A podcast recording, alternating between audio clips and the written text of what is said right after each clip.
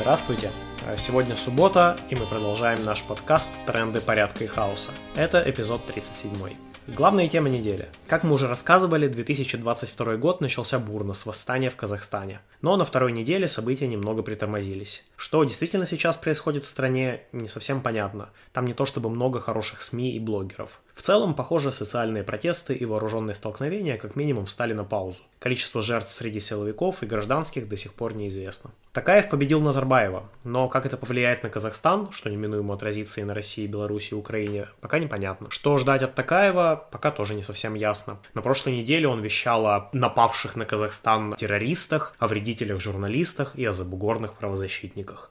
Это все очень знакомая риторика, и аналитики уже прогнозировали тройственный союз дедов-авторитариев Россия, Беларусь, Казахстан. На уходящей неделе Такаев попросил войска УДКБ на выход и как бы намекает на демократизацию Казахстана и перераспределение национальных богатств в пользу народа. Еще и назначил на пост министра информации казахского националиста, чем взбесил Кремль. Вообще, Касым Жомарт Такаев президент Казахстана с 2019 года, но до прошлой недели всерьез его никто не воспринимал. Он был техническим персонажем при Назарбаеве, который правил страной еще с советских времен. На недавней видеовстрече лидеров ОДКБ Путин и Пашинян даже не смогли правильно произнести имя Такаева. Президент суверенного Казахстана слушал их с каменным лицом, но вряд ли ему это понравилось. Казахстане очень сильны интересы Китая, Великобритании, Турции, и Россия далеко не единственный потенциальный большой брат. Местонахождение Назарбаева уже две недели неизвестно, и это важный звонок Путину, который тоже готовится к транзиту власти. И не менее важный звонок всем авторитарным правителям. Даже если вы уничтожите или загоните в подполье все структуры гражданского общества, это не значит, что у вас не может быть массовых протестов и вооруженного бунта.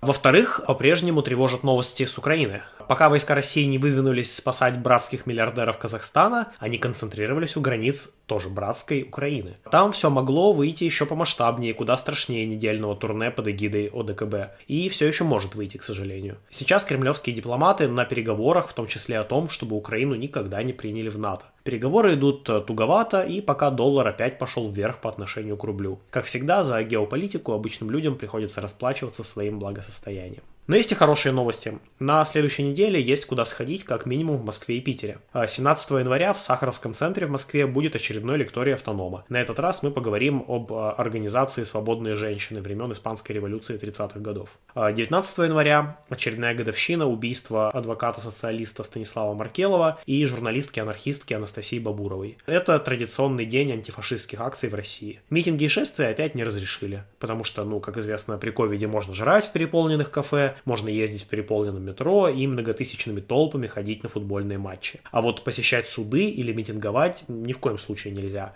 потому что это не эпидемиологично. Так что 19 января в Москве будут возлагать цветы на Причистенке на месте убийства, а в Питере то же самое будут делать у Соловецкого камня. Обязательно приходите. Ну вот и все на сегодня. Напоминаем, что в трендах порядка и хаоса участники автономного действия дают анархистские оценки текущим событиям. Слушайте нас на YouTube, SoundCloud и других платформах. Заходите на наш сайт autonom.org, оставляйте ваши пожелания о следующих выпусках. Пока!